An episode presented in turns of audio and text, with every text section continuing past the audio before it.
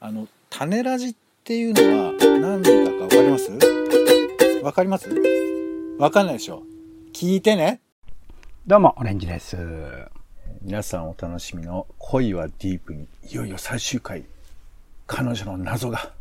どうなるでしょうかね。えポンです。世の中全部種にしよう種ラジよろしくお願いします。お願いします。週刊ドラマ語り。ドラマの感想や考察、ドラマをきっかけに思ったことなど語っております。え今回はですね、ドラマの主題歌であるとか挿入歌、あと劇版音楽など、まあドラマとね、音楽についていろいろと考えていきたいなと思っております。ー、ででんはいわかりましたクイズ、クイズ番組？えっ、と、まあ、なんか好きなドラマ、僕個人的には好きなドラマって大抵なんか音楽も好きで、逆にまあ、音楽が良くないドラマは良くないなぁなんて思ったりとかするんですよね。なんかそのドラマとしてのこう質みたいなものと、その当てられる音楽の質みたいなものをまあ比例したり、まあでも音楽が好きだったら自然とそのドラマが好きになってたりとかね、なんかいろんな相乗、相互作用があるのかなとも思ったりするんですけど、けど今期、えー、まあ理想の音楽の作り方、ドラマとしてのなんか音楽のこれは理想形なんじゃないかなと思うようなケースがあったので、それを中心にちょっといろいろとお話しできればなと思っているんですが、うん。えーそのドラマが大豆田とわ子と3人の元夫というドラマですね。火曜日9時に放送、カンテレさんで作ってて、フジテレビで東京だとね、放送されておりますが、えーまあこれかなりこう、方々でいろんなニュースサイトとかでも、その音楽における、なんか秀逸さであるとか、なんか画期的な感じとかっていうのは、いろいろと取り上げられてるんですが、ちょっと僕が把握している限りで、この作品における音楽の面での画期的なポイントをバッと上げていくと、まず、まあ一番有名なのは毎回ね、主題歌が変わるというか、ベースとなる音楽は一緒なんだけれども、それで、えっと、フィーチャリングされるというか、まあ、主な主人公たちも歌ってるんだけれども、それ以外の、えー、まあ、ラッパーの方であったりとか、ミュージシャンの方であったりとか、そこの関わってくる方々が毎回変わって、その人たちに合わせて、そのラップとかの歌詞とかもね、毎回変わっていくっていうところ。あと、音楽のアレンジも、えっと、その歌ってる人の過去曲とかを引用してきてたりとか、他の作品における曲を引用してたりとか、いろいろと、こう、音楽自体も変わっているっていうところのが、まあ一番有名だったりする。で、実はそのラップっていうものを、まあ主題歌に取り入れたっていうのも、多分日本の民放の特にあのゴールデンタイムみたいな時間帯の、まあ、まあちょっとずれますけど、9時台とかのドラマではかなり、えっ、と、異質なこととか異色なことだったと思います。今となってはね、なんか当たり前のように、あの、受け止めてますけど、そういうのも日本のドラマの中では特に新鮮だったりしますし、あとは、エントロール、まあ、最後に、ドラマの最後に流れる、キャストであるとか、スタッフさんの名前とかが流れるエンドロールそのものが、まあ、MV、その曲のミュージックビデオでもあったみたいなところもかなり新鮮だったりしましたし、その主題歌、まあ、毎回毎回曲が変わっていて、合計、まあ、5曲なのかな。まあ、プラスアルファなんかアレンジしたものとかインストとかも合わせて、なんかそれがアルバム、音楽のアルバムになる。えっ、と、6月の下旬かな発売なんですけど、アルバムになっているとか。あとはなんか主題歌、その、の、このエンドロールとか、えーそういうのを総合的に、えー含めてやったのが、あの、えー水曜日のダウンタウンのプロデューサーでも藤井藤井健太郎さんという方と、一応協力し合いながら、藤井健太郎さんが、この音楽全体をこう、あの、プロ、統括した STUTSさんという方と相談しつついろいろと毎回歌う人を相談して決めていたりだとか。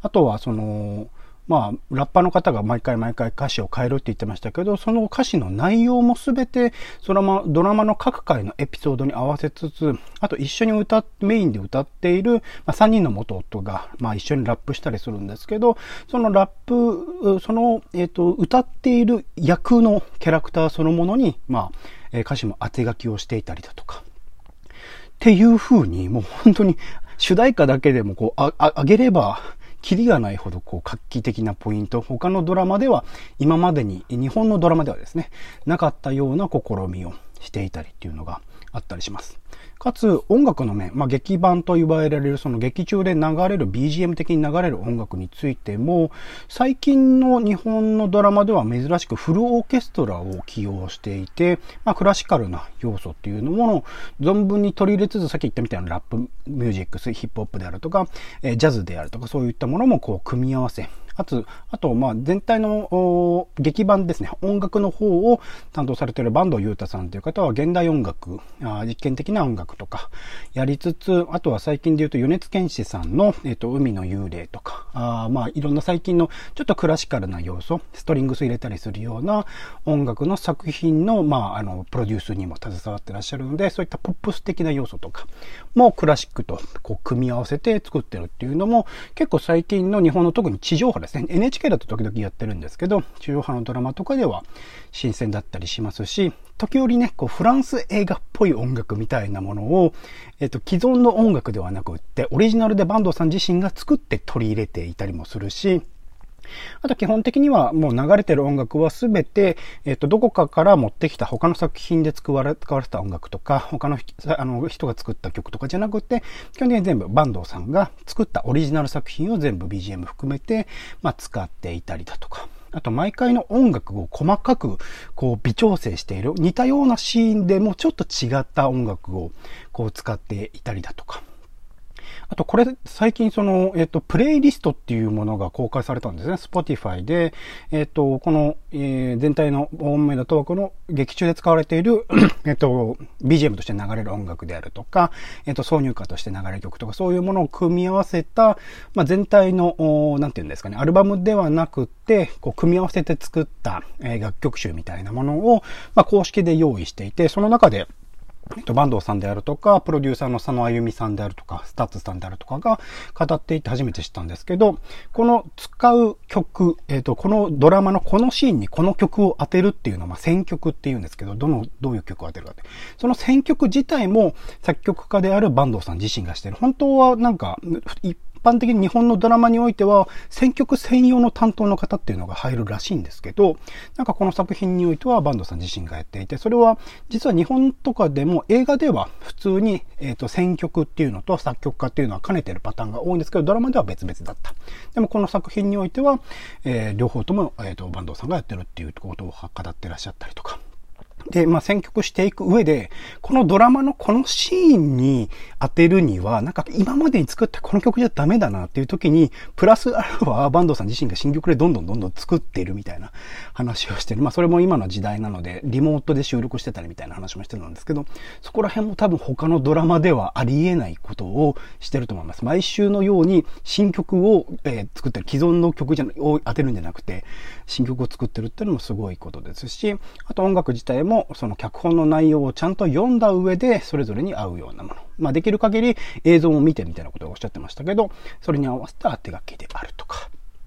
あとまあ音楽についても今回、まあドラマだったらサウンドトラック的なものをね、発売したりするんですけど、えっ、ー、と今回トワコズダイアリーという名前で、まあ普通にアルバムという単位で、えー、挿入歌とかも含めた曲を、えっ、ー、と6月9日かな、えー、発売で、えー、出していらっしゃったりとか、あとそれで挿入歌を歌ってる人は実はグラミー賞の歌手ですごくその世界では有名な方であったりとか、あと、脚本家坂本雄二さん自ら、まあ、挿入歌の、これは、えっ、ー、と、英語で歌われてる曲なんですけど、それの原詞、元となる歌詞を脚本家自ら書いていたりだとか。っていうようにもうごめんなさい、いろいろとわーって話しちゃいましたけど、本当に、なんか、今までの、というか、まあ、最近のドラマに限ってというところも大きいんだとは思うんですけれども、主題歌と音楽ともにかなり画期的なことをしたというのが、まあ、この作品に大豆田十和子と3人の元夫になってくるんですが、そこら辺含めて、なんか、ポンさん、まあ一応このドラマ見てる中で、まあ、ど、ど、音楽の使われ方とか、音楽に対する感想とかってどんな感じですかね？いやいや、えー、マジっすか？いや、それはね、困や、困ったね。いい、いい曲じゃない？大体、なんとなく。うん、感想で、うん、いいです。いい曲って感じですかね。いやいやいや、いいのそれで。いや、ど、どうなんですかね？なんか、実際どう作られてるかは、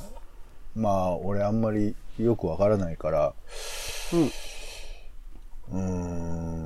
ん、なんとも言えないけど、うん、本当直感、感覚的な感想でいいですよ。どういう風に聞こえるとか、おしゃれだなとか。そうね、おしゃれだなとは思いますね。はい。うんうん。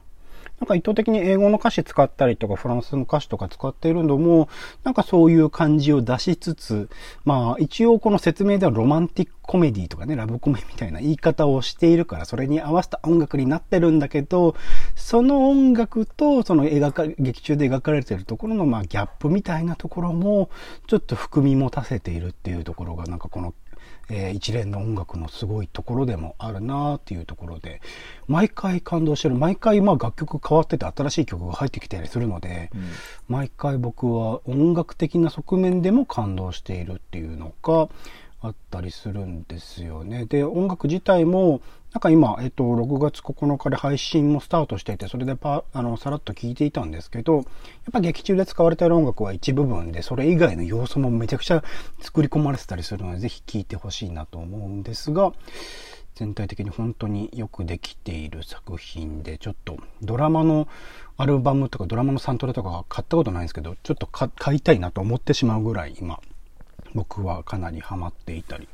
します。で、そこら辺のなんか、えっと、坂東さんに対するインタビューとかね、朝日新聞デジタルさんとかでもインタビューしてましたし、 STUTSさんに対するインタビューとかもいくつかあったので、そこら辺はリンクをぜひぜひ興味ある人は読んでみてもらえるといいかなと思っているんですが、うん。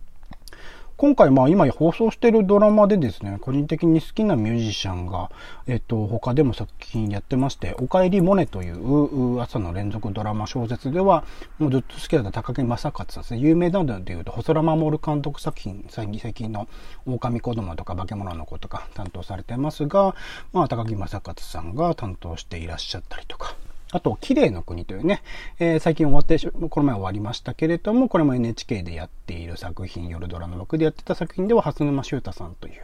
この方もなんか現代音楽的なものとポップスを組み合わせて、ご自身も蓮沼修太フィルという、まあ、えっと、オーケストラのね、えーグループを持っていたりとかする、まあ、幅広いジャンルの音楽をやってらっしゃる方で、これもなかなか、あのー綺麗の国という、なんかちょっと不気味さのあるような作品の世界観を構築するのに、結構大きな役割を果たしていたなと思ったりもします。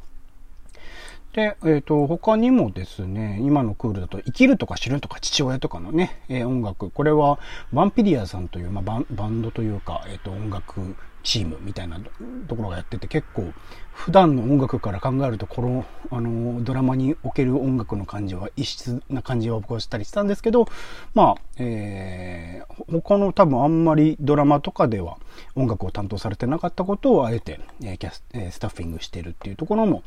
あの、面白かったですし、オープニングとね、エンディングの、あのー映像とこう合わせる、特にエンディングにおける、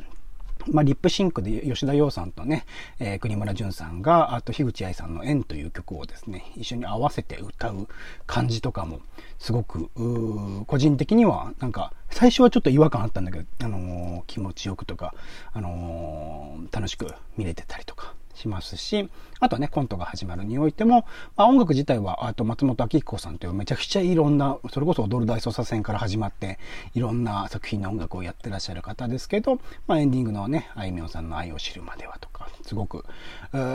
作品自体にも、の、と、の内容とね、えっ、と、歌詞のリンクとかも素晴らしい作品だなと思ったりしていたりします。まあこんな感じでまあ僕は個人的に好きなドラマっていうところとなんかその合わせた音楽っていうところがなんかすごく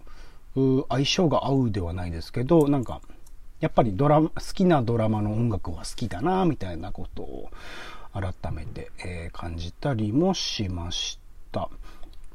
あとはなんか、それぞれこう、特色その、放送局によってなんか結構特色みたいなものがあったりするな、みたいなのを思うところはあって、この、これもこの前終わりましたけど、今ここにある危機と僕の好感度についてという作品においては、まあ、清水康明さんという、まあ、透明なゆりかごとか、最近で言うと、おちょやんとかね、えー、たん、あ、おちょやんは違うわ、さっきとはじめさんだ。違う。えっ、ー、と、流行官房とかね、えー、担当されてた方ですけど、ちょっと特徴のある、なんか、うん、悲哀に満ちたような音楽をこう作るような方ですけど、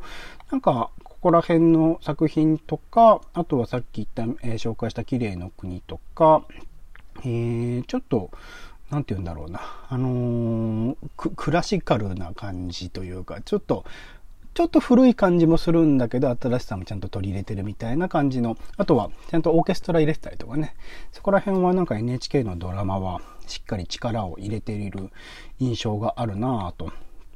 思ったりとかもしますし、ドラマ W っていうね、僕最近好きで見ているサメオウ刃とか、華麗なる一族とか、そこら辺もなんとなく、こう、豪勢な感じの音楽っていうのをちゃんと作っていらっしゃる印象。特にサマヨウ刃の音楽とかすごくいいんですよ。ぜひ、あの、聴いてみてほしいなって、あの、エンディング曲のね、えっと、リンクとかも貼ってるんですけど、えー、ここら辺のところも、なんて言うんだろう、ちゃんと音楽に、お金をかけてる感じっていうのも変ですけど、なんか、しっかりこだわって作っていらっしゃるな、みたいなところも感じる。それぞれ NHK のドラマならではの音楽性とか、ドラマ W ならではの音楽性みたいなのを、なんとなくこう感じさせてくれるところはあったりしますかね。あとそうだ、えっと、一系のカラスという月句の作品においては、まあ、あの、すごく有名な作曲家でもある服部隆之さんという方が音楽を担当してるんですけど、なんとなくこう、最初からこう感じる、この一見のカラスによって感じるヒーローっぽさ、木村拓哉さん主演のヒーローっぽさみたいなものに、まあこの服部隆之さんね、ヒーロー作ったりとか、半沢直樹とか作ったりするので、まあそこら辺がこう影響している、なんとなくこう、他の作品を彷彿させる機能も実は音楽っていうのは果たしていたりもするのかしらっていうところは、まあここら辺で感じたところでもあったりします。そんな感じかな。あと、まあなんか主題歌がかかるタイミングだけ楽しみみたいなものを、まあアンナチュラル以降かな。TBS のアンナチュラル以降なんか、米津玄師の歌をいつかけるかとか、星野源の歌をいつかけるかみたいなタイミングまでなんかこだわり始めて、なんかそれって本質じゃねえんじゃないかって僕は思ったりはするんですけど、なんかそういうのは、あったりする作品とか、今で言うと聞かざる声には理由があってとかね、リコ活とか、まあそういうところもあったりするので、まあドラマにおける音楽とか主題歌、挿入歌みたいなところでも、なんかそれぞれにいろんな戦略があっていろんな考え方があって作られているんだろうなと。で、僕個人について言うと、その、まあ音楽がドラマが良ければ音楽がいいし、音楽が良くなければドラマもあんまり良くなくなってるよねっていう感じを結構受けたりするんですけど、ポンさん今、えっと、やっているクールのドラマでも、過去のドラマでもいいんですけど、なんか、えっと、今までドラマで音楽が印象的だったドラマとか、音楽をきっかけになんか好きになったドラマとかってあったりしますか？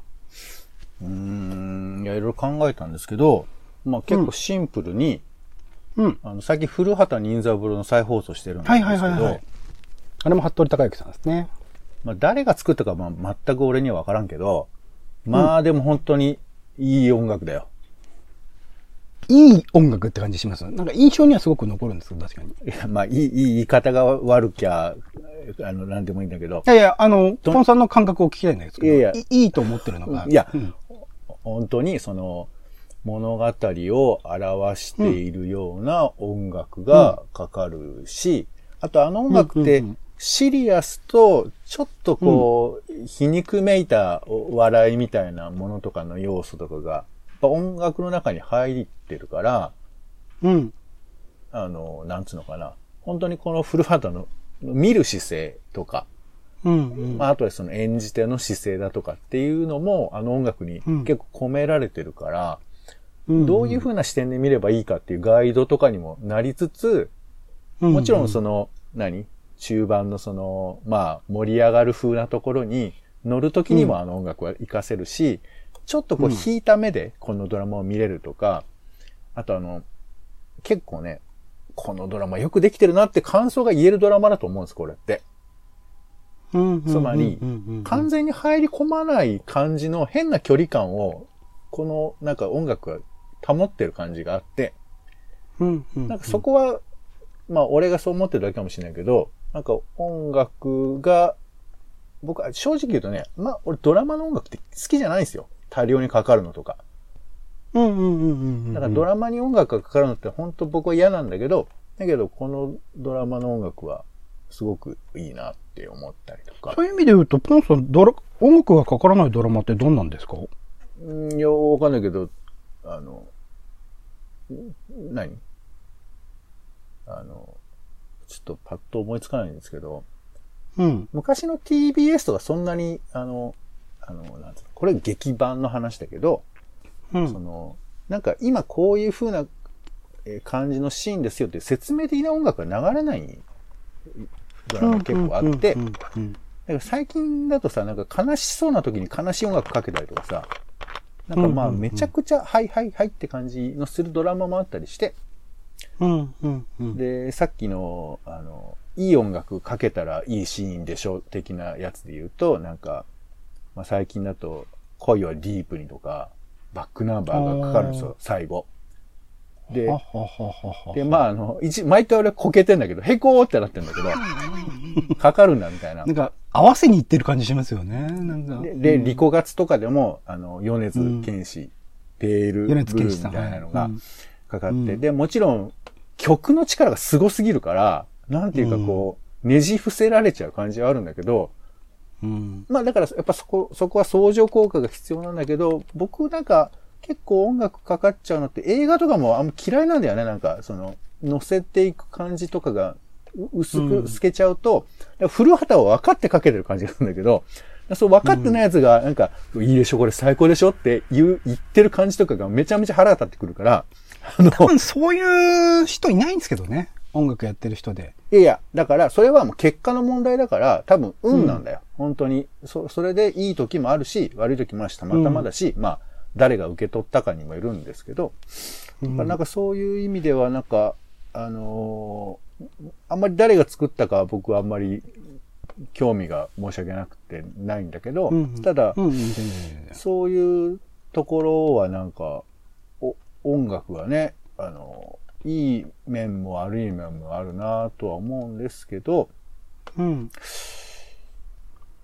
うん、そうね。あの、で、ちょっと全然関係ないんだけどさ、あのー、うん、ムー一族ってドラマがあって、はいはい。激古ですけど、うん。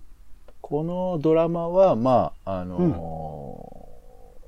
ーうん、何、まあ、えー、東京の下町で、えー、の、えー、旅職人がいて、旅やってるお店の話なんですけど、うん、もうほぼ、どういう関係があるのかわかんないんだけど、えっ、ー、と、郷ひろみとキキキリンが、えー、歌を歌うんですよ、劇中で。うんうんうん。見たことあります？ないです。もうね、本当にね、なんかそこだけ、そこを中心に見ていくと、ドラマがコントみたいに見えてくるんですけど、うんうんうん、冒頭かエンディングかなんかで、もう本当にそこだけベスト10みたいな雰囲気で、なんか、お化けのロックンロールとか、リンゴ殺人事件とか歌ったりするわけですよ。まあ、昔懐かしいビデオで見たことあるかもしれませんけど。うん、で、ムー一族っていう最終回で最後にドラマ本編が終わった後に、えー、だからそのドラマに出てるキキキリンとゴーヒロミが、あの、その役とはほぼ関係ない感じで、ギリギリ役の形でその歌を歌うっていう設定なんですけど、で、最後なんか、後ろにね、その出演者全員生で引き、引きつ、生っていうか、まあ、揃えて、その二人がリンゴ殺人事件を歌って終わるんですけど、うんうん、これ楽しそうだなと思って俺はニコニコしながら見たけど、うん。こういう話と関係ないそれってなんか作ってる人って全体の音楽を担当されてる方だったりするんですかね？いや、知らない。うん。まあ、だけど。テイスト的にはでもずれてない、そこまで。ドラマの中で。わかんないけど、まあ、だけど、その、このドラマも、やっぱりその、えっ、ー、と、生放送でドラマをやったりだとか、現代で起こったトピックスをとあの取り入れたりとか、あとその、二人、キッキリンとゴーヒロミはなんか、ショートコントみたいな感じで喋ってるんですけど、まあそのなんていうかこう、メタ的な視点みたいなものがドラマの中に含まれたりするので、そういうドラマなんだけどバラエティーショーでもあるっていうふうなところが、まあその音楽をやってるっていう意味と、えー、重なってて、うん、実際この二人を当時ベスト10とか結構出てたりとかしてたようなので、うん、まあそういうふうな構造が、俺は面白く見たので、なんか音楽の取り入れ方ってまあいろいろあると思うんだけど、もちろんそのドラマのね、美しさを引き上げるという意味では、あの多分僕らが知らないだけでみんな頑張ってらっしゃると思うんですけど、なんかそういう、なんていうかこう、バラエティを広げるという意味合いで、だから今回の多分大豆田十和子とかも、まあ正直ドラマ本編と関わってるって言われたとしても、もうもはや結構な複雑さがなんか聞いてて思ったので、それはもう本当に別口で楽しめるぐらい、深い世界があるっていう。なんか作品としてなんだろう、エンドロールでかかってる曲も、うん、なんかまあラップなんで、いちいちこう、細かく歌詞とかこう、拾いながら聴くことって難しいと思うんですけど、改めて別の機会でそういうことアルバムとか音楽として聴いてみると、うん、あ、なるほど、こんなこと言ってたのかって、あ、この登場人物の確かにこの心情の感じに近いかもって思わせてくれるみたいな、うん、なんかドラマと離れたところでの楽しみ方みたいなのあると思いますね。うんなんかまあ、そういう、あの、ドラマを拡張していったり、その要素っていうのが単なるタイアップじゃなくて、その、うん、ドラマの中で出すからこそ、あの、外でも拡張できるぐらいの力があるみたいな。なんかそういう、うん、うまあそれぐらいやっぱこうドラマってさ、だってオープニングでかかるだけでもその曲好きになっちゃうじゃん。うんうん。だからドラマでかかるってやっぱ最高の番宣なのかなって、まあ番宣曲、曲宣伝になるんだなとは思うんですけど、うんうん、とは思いますね。あとちょっと。一時期そういうケース少なかったんですけどね、うん、昔はね、月空とかにかかると、ね、で売れてないミュージシャンとかでもそれきっかけに売れるみたいなこともあったりしたんだけど、一時期なんかそれがなんか当たり前になってきて落ちちゃったんですけど、最近また、それこそね、まあ有名な人だからこそっていうところも大きいけれども、なんか話題になってヒットするってパターンが増えてる気がしますね。ちなみにあの、どこで主題歌かかるか話は、うん、あの、これ、多分結構古くからあると思いますよ。おおお、それ知りたい。いやいや、多分俺も、その全然新しい話しか知らないけど、うん、例えば101回目のプロポーズっていうドラマがあって、見てないかもしれないけど、うん、これあの、まあ、要は武田鉄矢が、えー、浅野敦子に、毎回その、なんか、プロポーズめいたこととか、あの、なんか告白めいたこととか言うんだけど、うん、その時に武田鉄矢がちょっと無理するわけ。それしないだろ、みたいな。それしないだろうって瞬間に、あの、チャギアンドアスがかかるんですよ。かかるんですね。セイエスが、ね。じゃーんっていう。まあ、実際あの音楽の中で、じゃーんは、あ、冒頭に流れるのかな？だから、うん。あれとかは、の前ですね。まあ、もうあの、あそこでもうみんな感動するって、もうみんな分かってるのかもしれないけど、まあでも、あの入れ方はみんな絶妙だし、あそこのシーンは、多分コントでやったら絶対あれかかるじゃない。だから、まあ、まあ、あの当時からそういうのはあったから、やっぱ音楽を借りてこう物語盛り上げるっていうのは、まあ別にあるし、むしろそれが。東京ラブストーリーもそうっすよね。坂本龍二さん。で言うと、ね、そうだよね、多分ね。うん、ラブストーリーは突然にはかかってたそう、ちょこちょん。とかかかるよね。だからまあ、昔からある手法だし、それはきっとみん。な考えてるなと思うん。だよね。今でも、まあさっきも言ったけど、リコカツでも恋はディープにでも、あの、聞かざる声はでも全部、どこでかけようかっていうのはあると思うけど、ただそこに頼り切っちゃうのは、負けるなよっていう気持ちもある。それはね。なんか来るだろうな、みたいなのな、このタイミングで来るだろうな、みたいな見方ってなんかドラマの本質ではない気がするから、もうちょっとドラマに集中させてくれよってちょっと思っちゃうんですよね。まあなんかね、あの、消費っぽい感じはあるけれど、まあそういう楽しみ方もあるっていうか、まあ昔からね、あの、多分もっと前からきっとあるんだとは思いますけども。考えてんでしょうね。あとそうだ、僕どう受け止めればいいのかよくわかんなかったので言うと、うん、ガールガンレディという作品がございまして、大丈夫なんかちょっと拡張しすぎな話じゃない？大丈夫はい。あの、間で、なんか、主人公が、うん、なんていうの、メイドさんみたいな、なんかアイドル的な感じになって、うん、なんか挿入歌なのかよくわからないイメージソングみたいな歌うコーナーがあるじゃないですか。うん、見てんのかな、ポンさん。わかんないけど。あって、あれは何の意味があってやってんのかっていうのがね、毎回頭がクラクラするんですけど、あれはポンさんわかります意味みたいな。えー、っと、あの、オレンジさんもよくその、このコーナーのまとめの時間ぐらいでそういう話をするよね。いやいや、一個ちょっと投げかけときたいなと思って、とりあえず。多分そんなにみんな見てないと思いますけどね。まあ、ガールこのね、最終回迎えましたから。そうそう、その、まあ女子、高校だよね。あれ高校だよね。女子高生たちが。だと思います。男性は多分いなかった、いるのかな？いないと思います、多分。はい。えー、裏の世界では実は女性たちが戦っていて、えー、拳銃持ってバンバン撃ち合って、えー、殺し合いをしてるみたいな世界観なんだよな。でその撃つ銃自体を、まあ、モデルガンというか、プラモデルで作ってるみたいな、なんかそういう設定で、で、そのプラモデルを、バン、うん、あの、バンダイかなんかが売ってるみたいな CM 実際に売ってるんですよね、あれね。そうそうそう。びっくりしたんですけど。っていうやつで、まあもちろんいろいろ企画があってそういうことになってるんでしょうけど。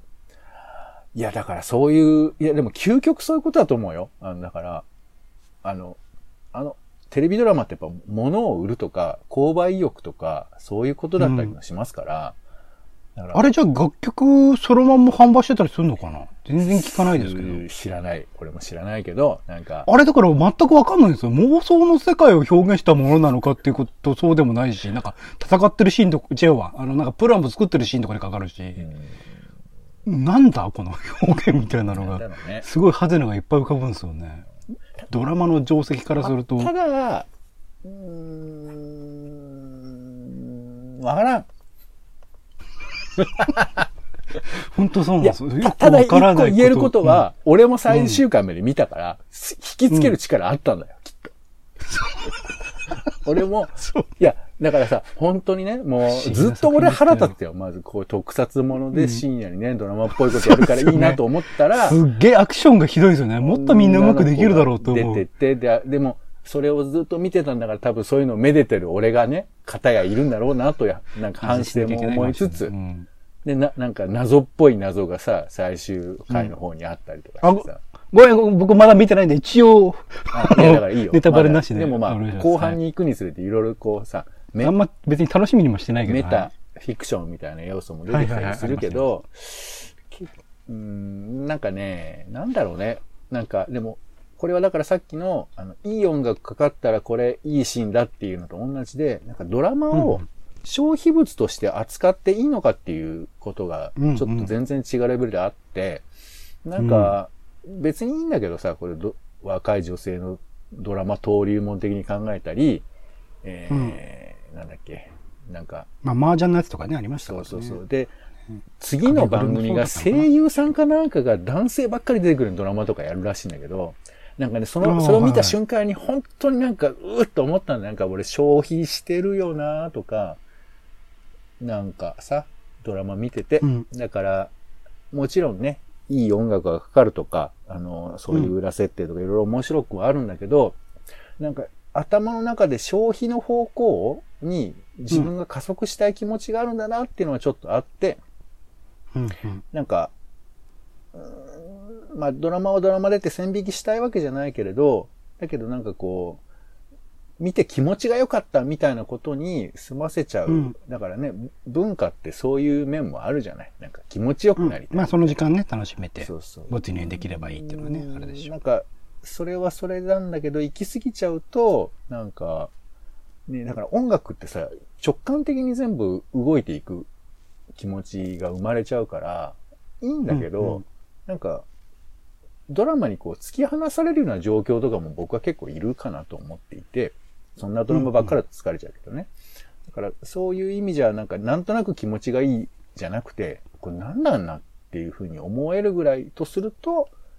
まあ俺の一応の結論としてはあんまり音楽書かない方がいいんじゃないかっていうふうに思ってはいるんですけど、まあ本当は作品によると思います、ね。まあまあまあそういう作品もあるしっていうのはありますからね。まあなんかちょっと俺がね、せこくて。でも音楽を楽しむっていうふうな、あの、ドラマが全然あってもいいわけだし、その意味では、大豆田とわ子っていうのはこう、非常にこう、バランスが上手に、まあ、過剰と思う人もいるかもしれないけど、バランス取れてるというか、いい感じで音楽が、あの、ね、使われてるんだなと、その、エンディング含めて、ね。すごく幸せだっていう言い方を、えっ、ー、と、坂東さんも、 STUTSさんもされてて、かなり自由に作らせてもらえたし、うん、坂本さんご自身もそうだし、佐野さんご自身も積極的にその音楽を毎回変えるとか、そういうところに乗り気になってくれたっていうところが、このプロジェクトのすごい幸せなところだったみたいな話をしていて、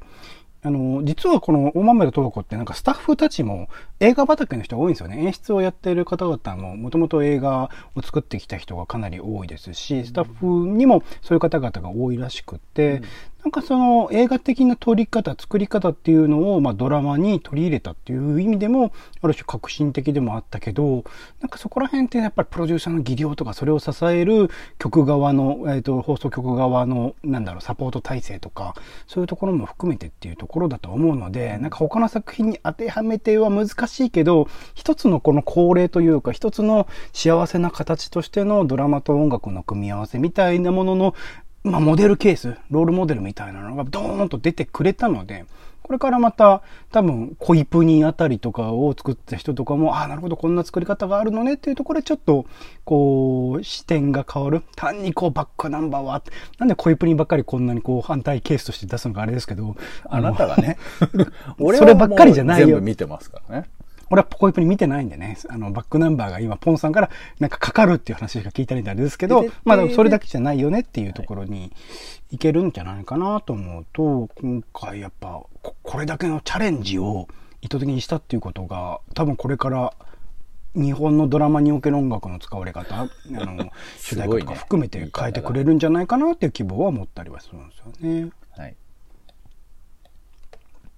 ちなみに、大江戸捜査網の音楽はどうなんですか、ポンさん？あ、いい。あ、ごめん。もう俺最後にエンディングに一言言って終わろうかと思ったけど、いやね、うん、本当に時代劇の音楽っていうのは素晴らしいんですよ、本当に。まあ、長くなるから、いい長くなるからちょっと端的に言うけど、大江戸捜査網っていうのは、うん、なんかね、その、うん、えー、もともとは、大江戸捜査網アンタッチャブルっていう、なんていうかな、その、アメリカの、まあなんていうかその、はいはい、そういう、ちょっとこう、えー、集団えー、集団劇みたいな、集団構想劇みたいなものを、まあ日本に持ち込んで、まあ、あの、剣劇なんですけど、あの、誰が主役っていうのはね、みんなで、まあ、や、言え、言えば悪をやっつけると話なんですけど、だからその、うん、そのし、えー、コンセプトを盛り上げるために、大江戸捜査のテーマとかがあるわけですよ。で、ちょっと聞けばわかると思う。まあ、結構なオーケストラの複雑な曲がオープニングに流れて、うん。だから、一見これ、あれ？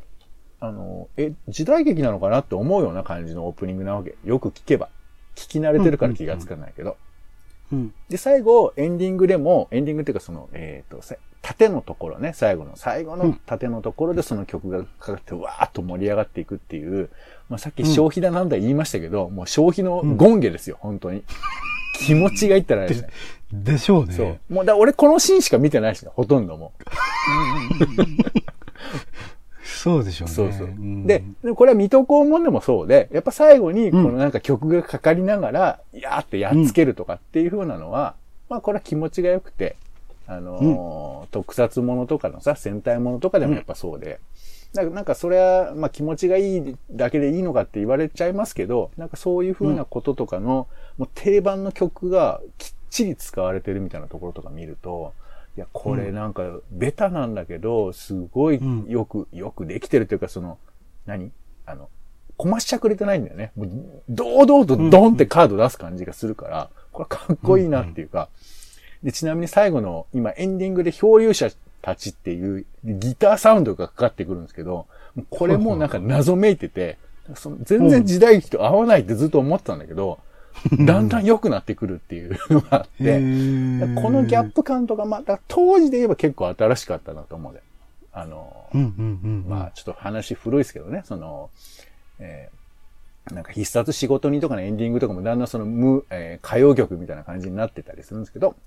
だんだんその時代劇っぽさから外れてはいくんですけど、なんかそういうもの走りっぽいところありまして、なかなかね、大江戸捜査網の音楽をね、多分語りたい人もいるんだとは思いますけど、